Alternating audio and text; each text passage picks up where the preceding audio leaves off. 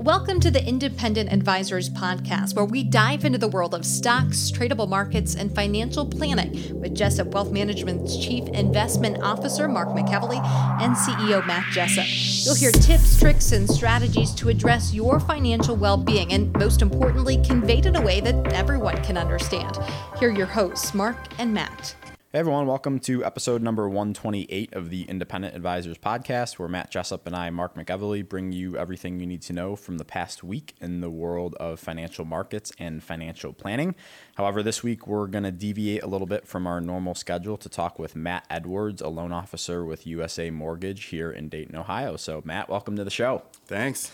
Good. Thanks for having me. We're yeah. excited to have you. Yeah. So obviously, you know, Matt and I have been saying for a while now that we wanted to dedicate a few podcasts to the housing market because housing's been such a hot topic here lately. Just a little bit. Yeah. yeah.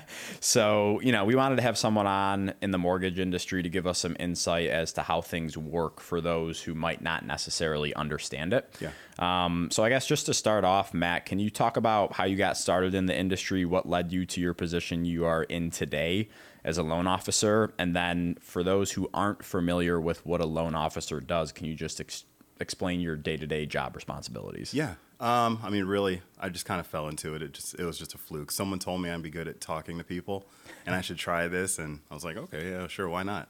Um, and I mean, after six months of just really studying the industry and, and getting to know what it was, I guess my numbers were so impressive at the time that they actually gave me a branch to run out in Las Vegas. So, and I had a team of forty loan officers out there, and it's kind of took it from there. So I've been doing it since two thousand three, been through the meltdown, the rate compression we had about six years ago, and now we're in this madness we're in right now. But that's really it. Um, really, it's, it started out as something interesting and something new to do, and it really turns into just a passion for people, really, because it's really what it is. It's, it's just a service Um, that you provide, but a passion for people and something that's not monotonous. It's it's a new challenge every single day. Every single client presents something different. So, and it's this industry is ever changing. Mm-hmm. Um, our guidelines are constantly changing every quarter, sometimes every month, every week. So, you just it just keeps you on your toes. Yeah, we feel mm-hmm. your pain from that standpoint. For us, it's the regulatory environment that's just constantly changing. Tightening and obviously, up. After oh seven and oh eight, a regulatory environment mm-hmm. changed for you guys too, yeah. right? Yeah.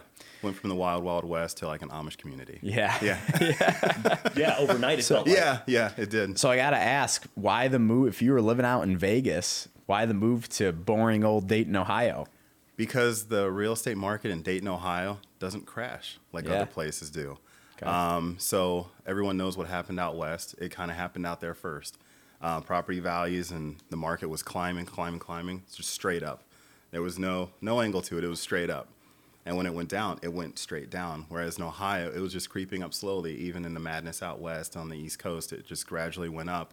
So in the crash here in Ohio, it just kind of leveled out or went down slightly. So the move back to Ohio was because of that also. This is this is home. Mm-hmm. Yeah. Where family's at. Yeah, it is. Ohio's where the heart is, right? And that's right. what the license plate says. Yeah, yeah exactly. Exactly. Yep. So what do you, so for those that aren't familiar with it, what do you do for clients on a day-to-day basis? What is your role within the mortgage industry? So once once somebody fills out an application, they want to start the house hunt. Really, a licensed loan officer like myself and the people on my team and everyone in our company, our job is to find which program fits that client's needs the best. Um, we're not a one-size-fits-all. You're not going to walk into our office and see a board that says, here's your interest rate. Um, that really pigeonholes you into being only able to handle a certain type of client, whereas we are... we assist everybody. So we have to have multiple programs. We have to be familiar with the guidelines of all the programs that are available in the state, whichever state we operate in. So really, that's our job. It's seeing someone's qualifications, criteria, what budget they want to work with, and finding out what program fits their needs for how much money they want to pay out of pocket, what payment do they want to have. Um, and since all the regulation changes after oh seven, oh eight, you don't benefit by placing someone into a, a particular loan program. That used to be something that was incentivized. You put someone in this program, you get paid more. Mm-hmm. That's gone. That's, that's right. something that you can lose your license for. So really it is just the best interest of the client. That's that's what we do. We have to find what best fits them and is going to serve them short term and long term. Right. So in my words, you know, it used to be, you know, every client would fit in what Matt and I call like a cookie cutter model where mm-hmm. you're, it's almost like in the investment world where a decade ago, people or advisors were pushing products to get paid the most and yes. not, not necessarily doing what's in the best interest of mm-hmm. the client. So we can we can attest to the similarities mm-hmm. of that. Oh, yeah. Yes. Oh, yeah.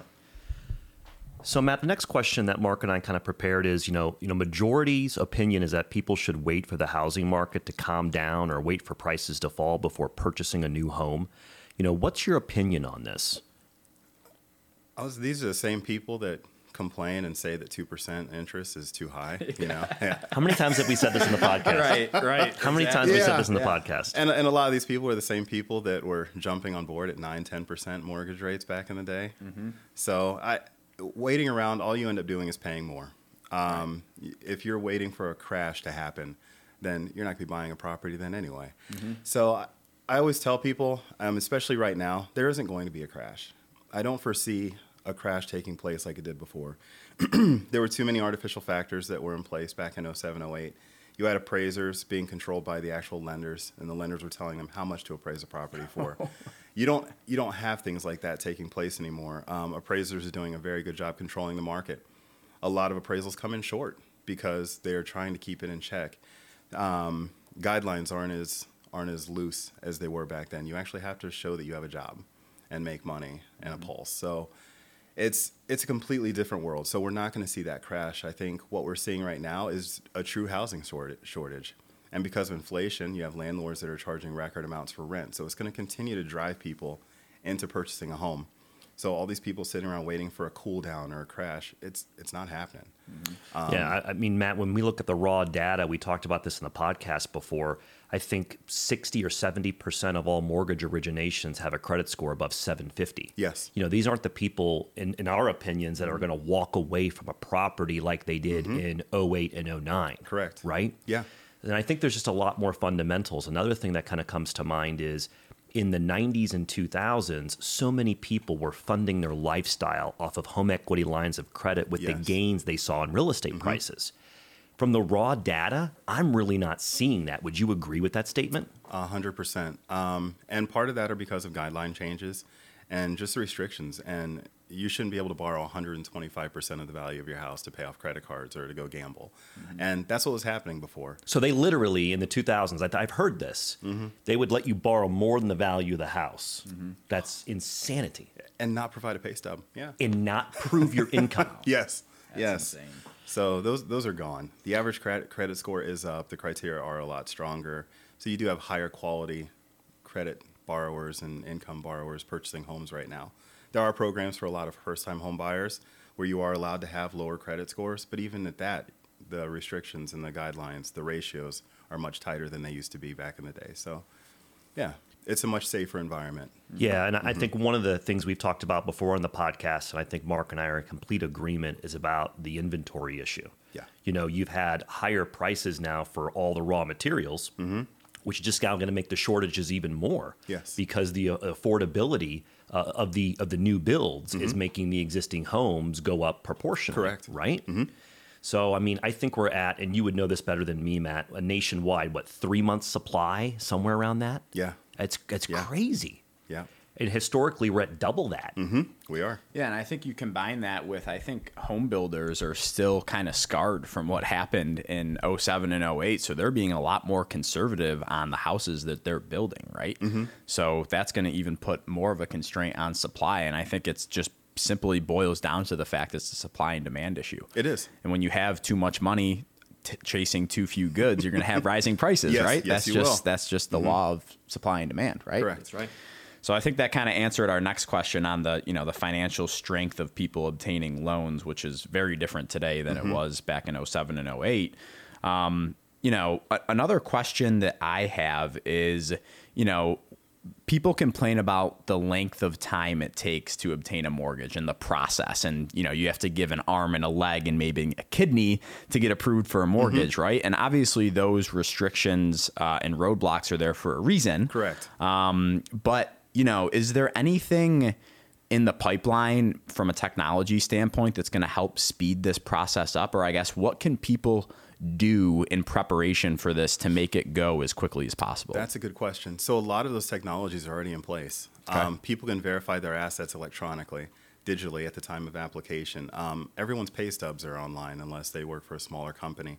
So all of those things are accessible. They're all there. They're in place. The problem now is everybody's so busy. A lot of these electronic verifications, it, it doesn't really save you that much time because there's such a backlog of applications and people trying to purchase a home or refinance their current home. So the systems are in place, and if it calms down a little bit, you'll start to see those turn times kind of speed up. Mm-hmm. But it it just it is what it is. Everyone's just just busy. They're swamped. Right. Um, but the verifications process, it it truly is there for a reason.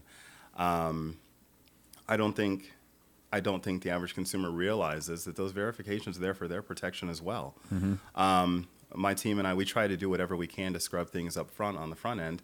And there are some cases where someone may be qualified to purchase a home now, but through fur- further conversation or after verifying their information, purchasing a home isn't in their best interest at the time. Right. If you're going to purchase a home and after the closing be left with one hundred dollars in your bank account, it's not the right time. So I think it also falls on the individual loan officer and companies that originate loans to also control that as well and and make sure they're doing what is best for the customer.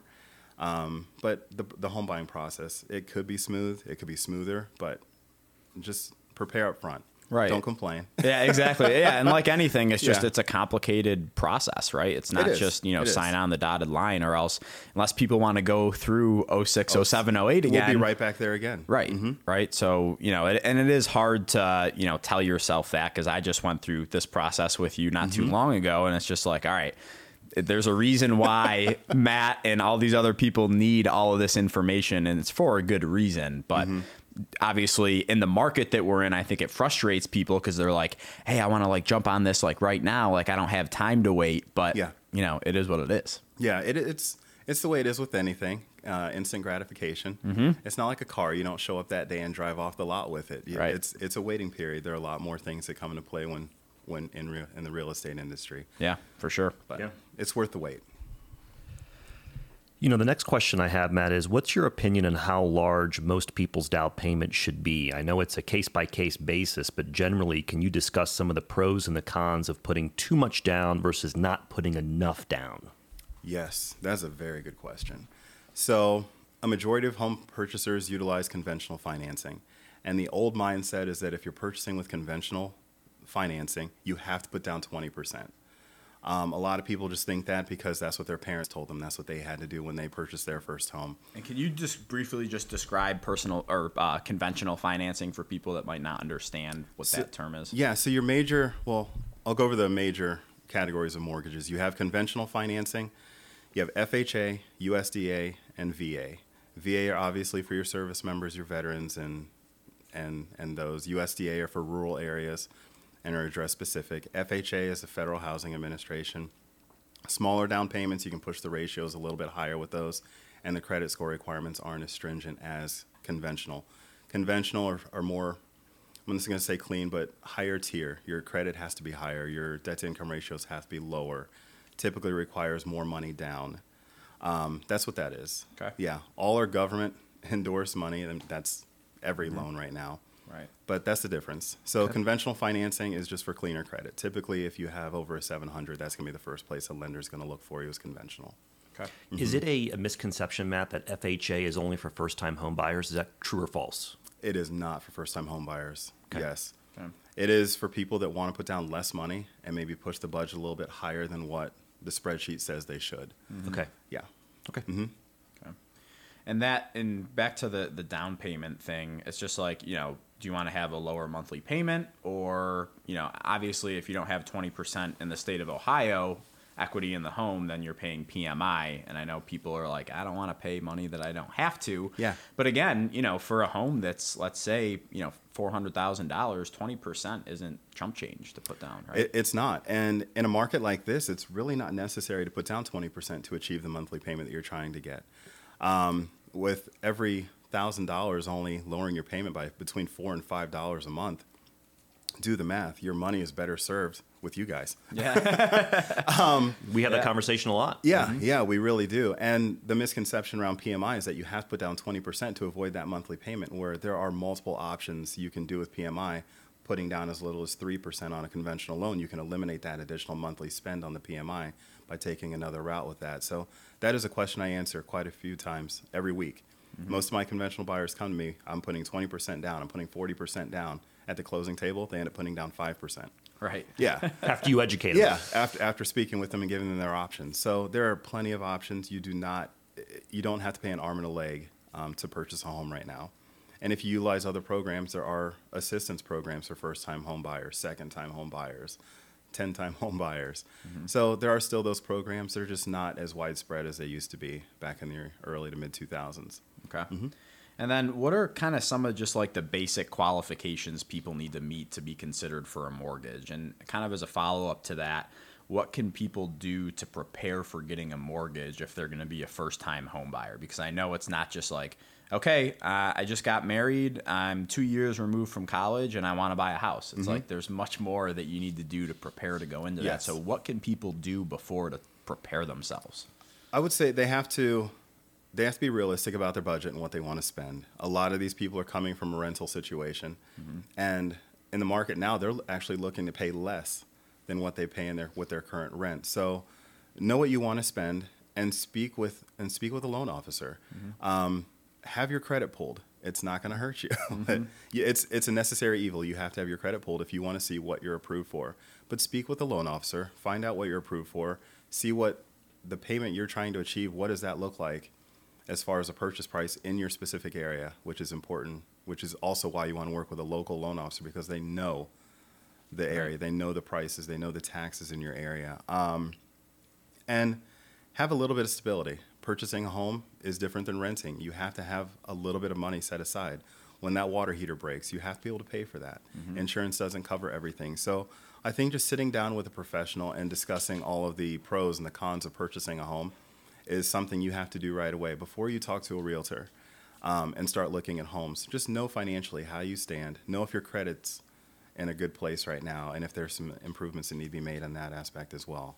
So. Yeah, and I think that's one of the big things that a lot of people don't understand is that, you know, when you go to apply for a mortgage, you know, your credit's going to get pulled and be like, okay, mm-hmm. does this person pay their bills on time? You know, mm-hmm. can they pay their credit cards off? But if a person doesn't have a lot of credit, it's hard to do, right? And then the, you're, you're the bank and you're like, hey, you know, how much risk are we willing to take on this mm-hmm. person that doesn't have a lot of credit history?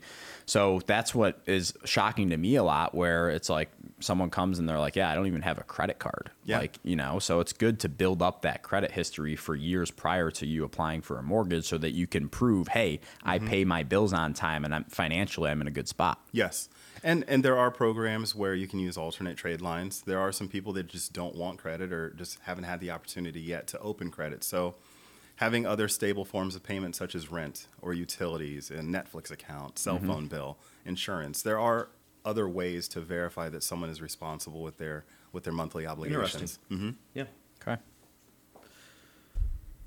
Um, one of the next questions we have, Matt, that Mark and I talked about, and I think there's a lot of people that just don't fully understand this, is can you explain the differences between um, the following types of loans and give some examples as why people would choose one over another? So an example would be fixed rate mortgages, ARMs, adjustable rate mortgages, you know, how often the inter- interest rates change every month, every year.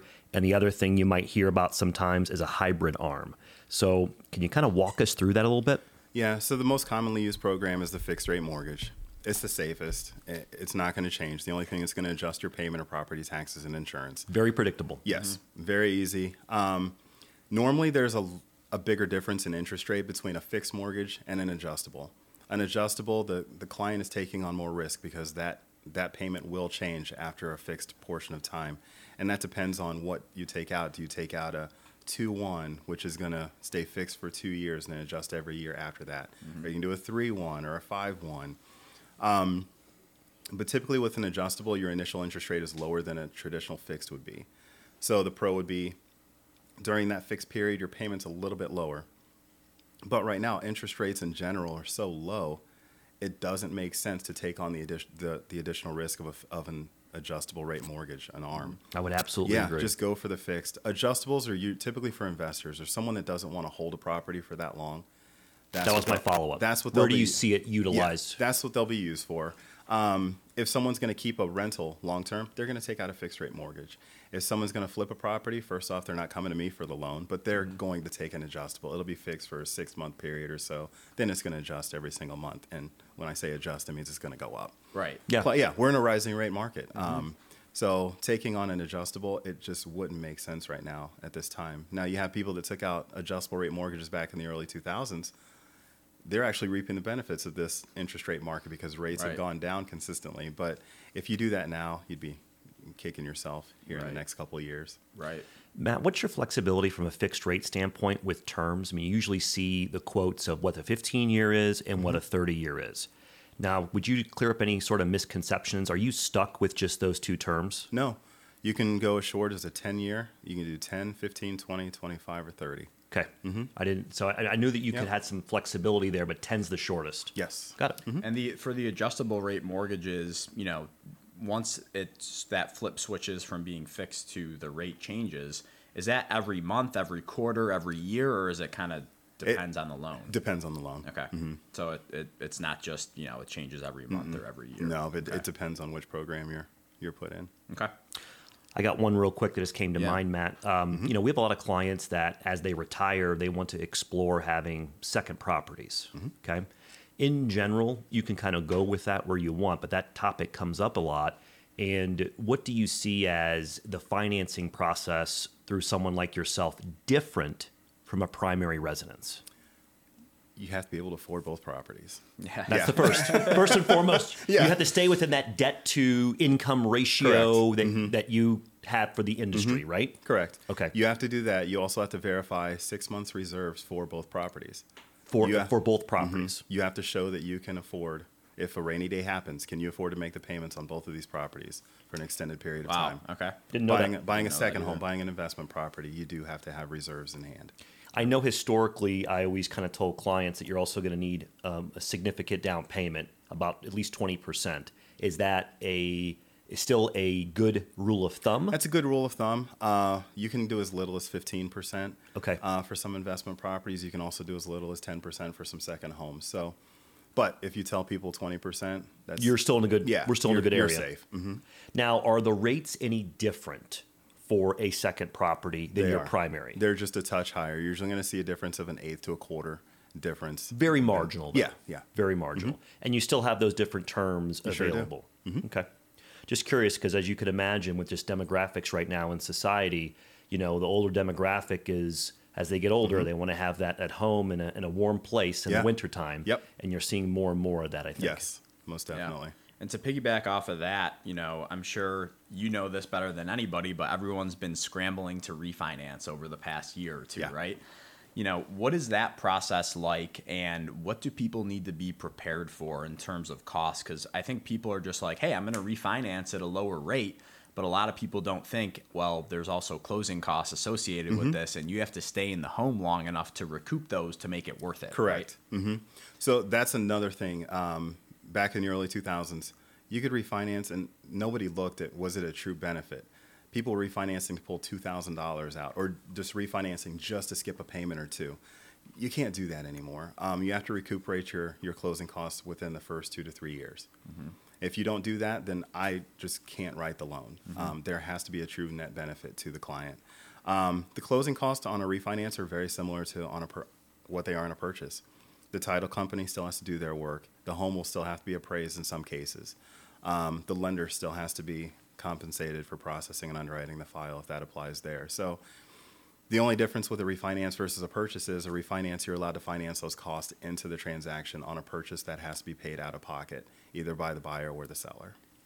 Okay. So okay. those are the differences. So when you refinance, typically you're not bringing cash to the closing, but those costs are still involved. They're just being financed into the loan. Right? Over that length of the term or whatever Correct. It is. Mm-hmm. Another follow-up I have, Matt, is, you know, thinking of home prices going up. Mm-hmm. Can you explain to our listeners and viewers what a jumbo is and how is that different from a from a, a traditional mortgage? There's a certain price point where the mortgage mm-hmm. goes into to a different category.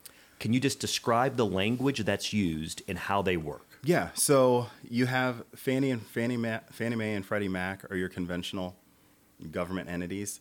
If a loan amount is outside of their realm. It's still conventional financing, but it will be considered jumbo, and that varies per area. It varies per county. So if you're, we can use Oakwood, for example. Sure. Um, whereas Fannie Mae may have a loan amount, um, which is getting ready to increase here January first, let's say to six hundred fifty thousand dollars.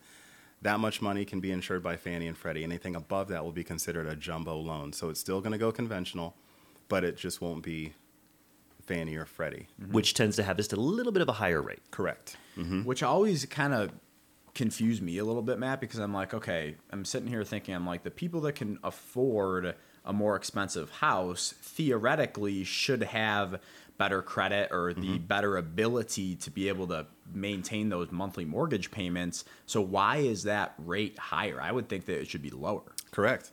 And most people would think that too. But if someone's borrowing that much money, that's a big risk. For the bank. Let's say that house were to go into foreclosure, that's going to sting a little bit more than the one hundred fifty thousand dollars right, right, home right. that was purchased. So okay. that's more risk, higher interest rate. Now, for your clients like on the East or West Coast or higher value zip codes like Indian Hill mm-hmm. and Cincinnati, et cetera, you know, how do they deal with that? Do they just know that they're, okay, I'm going to be in a jumbo mm-hmm. rate, and it's just the way it is? And do you think the government at any point is going to start reevaluating that anytime soon? I don't. Yeah. I mean, there there's a substantial jump in F H A loan limits and conventional loan limits coming up January of twenty-two. Okay. So I think with that, that's it's the largest jump they've ever had um, on a year-to-year basis. So I think they are adjusting a little bit because of the market we're in right now, but I don't see anything substantially going up past that. Yeah. Okay. Yeah. Appreciate that. So, and that's all based on county. So like mm-hmm. a jumbo loan for Oakwood, let's say it's, you know, six hundred fifty thousand dollars. Out in California, it's probably a lot higher than that. Much right? higher. Okay. Yeah. Yeah. Okay. Because that's always the, you know, the cost of living you have to factor into it, because obviously five hundred thousand dollars in Dayton goes a lot longer in Dayton mm-hmm. than it does out in California. Well, for example, the loan limit increase for F H A here in general, let's just say it's going to be four hundred twenty thousand dollars in Ohio. You go to Saint Louis, or you go to California, someplace in L A, that F H A loan limit might be a million dollars. Got it. A million for an F H A, which is typically, it typically is for a first-time home buyer, but it just goes to show that it, it does vary per area. Pretty, there's a pretty, pretty big dramatically. Yeah. Yeah. yeah, yeah, very drastic. Well, they normally say, you know, real estate's all about location, mm-hmm, right? Mm-hmm. And so the mortgage industry, your industry, follows to a certain extent. Yes, yes, it does. Got it. Yeah. Um. That's kind of all the prepared questions that we had, Matt. Is there anything else you want to leave people with? Just tips, tricks that people should be paying attention to? I think we're on the same page that, you know, prices can run hot for a lot longer than people think, and mm-hmm. that there's not going to be this massive crash like there was in oh six or oh seven. No, and I would say this area, Dayton area, your smaller Midwestern uh, locales, will will see it even longer than other areas, because there are a lot of people coming here because it is so much more affordable than other parts of the country. So because of the influx we have from, let's say, West Coasters and East Coasters coming here to good old Ohio, I think we're going to ride this roller coaster a little bit longer. It's just going to, we're going to continue to climb. And Matt, I would agree with that. Think about all the people that can now work from home that couldn't two years mm-hmm. ago. You know, I'm seeing people that used to work in California that are now coming back to families. Mm-hmm. You know, hey, I'm going to start having my own family. I need some help. I Correct. Can work anywhere. Mm-hmm. And guess what? The home is half the cost there. Exactly. The cost of living is half. Mm-hmm. And I think that's one of the big blessings that we have living in, in Dayton, Ohio, is, mm-hmm. you know, the cost of living is very attractive in comparison to a lot of those areas. It is. Mm-hmm. It really is. Makes sense, though, what you're saying. Mm-hmm. Interesting. Okay. All right, Matt. Well, thanks for coming on to chat everything mortgage related. We appreciate yeah. it. I know the listeners will appreciate me. It as well. This so, will be a hot one. Um, next week, we'll be back with part two of our housing series to discuss costs associated uh, with buying a home. So obviously, like we or Matt alluded to, it's much more that you're paying than just the sticker price yes, of the home. Is. So you have to take yeah. into consideration the upkeep and everything else that comes with buying a more expensive home. Absolutely. Mm-hmm. As Matt said, it's not just, you know, that, that note payment. You got to think about landscaping. You got to think about the appliances and, mm-hmm. and the roof. And it just it's it's a lot deeper than um, than most people think who are currently renting, right? You are the landlord. Yeah. You, you are. are the landlord. Yeah. Yep. You're the one fixing that, exactly. that, that plumbing or That's calling right. someone to do it. Right. Yeah. Exactly. But uh, all right, well, thanks for everyone uh, tuning into episode number one twenty-eight. We'll be back with you next week. Take care, everyone. Thank you for listening to the Independent Advisors podcast. If you're interested in hearing more, hit the subscribe button so you can be notified every time a new episode gets released. Feel free to share with friends, family, and follow us on Twitter at Jessup Wealth, Facebook, and LinkedIn. Mark and Matt will continue to share beneficial information on these social media sites. Also, check out the podcast tab on their website. That's w w w dot jessup wealth management dot com. There you'll find links to every episode of The Independent Advisors. Have questions or topics you want to discuss on the show? Message us on Twitter, LinkedIn, or send an email with the words questions and topics in the subject line to inquiries at jessup wealth management dot com. We'll talk about it right here on the podcast. Certain sections of this commentary may contain forward-looking statements based on reasonable expectations, estimates, projections, and assumptions. Forward-looking statements are not guarantees of future performance and involve certain risks and uncertainties which are difficult to predict. All indices are unmanaged and are not available for direct investment by the public. Past performance is not indicative of future results. This podcast is provided for general informational purposes only and does not constitute either tax, legal, or financial advice. Although we do go to great lengths to make sure our information is accurate and useful, we recommend you consult a tax preparer, professional tax advisor, financial advisor, or lawyer regarding your specific circumstances. Investing involves risk, including the loss of principal. No strategy can guarantee any objective or goal will be achieved. Advisory services offered through Commonwealth Financial Network, a registered investment advisor.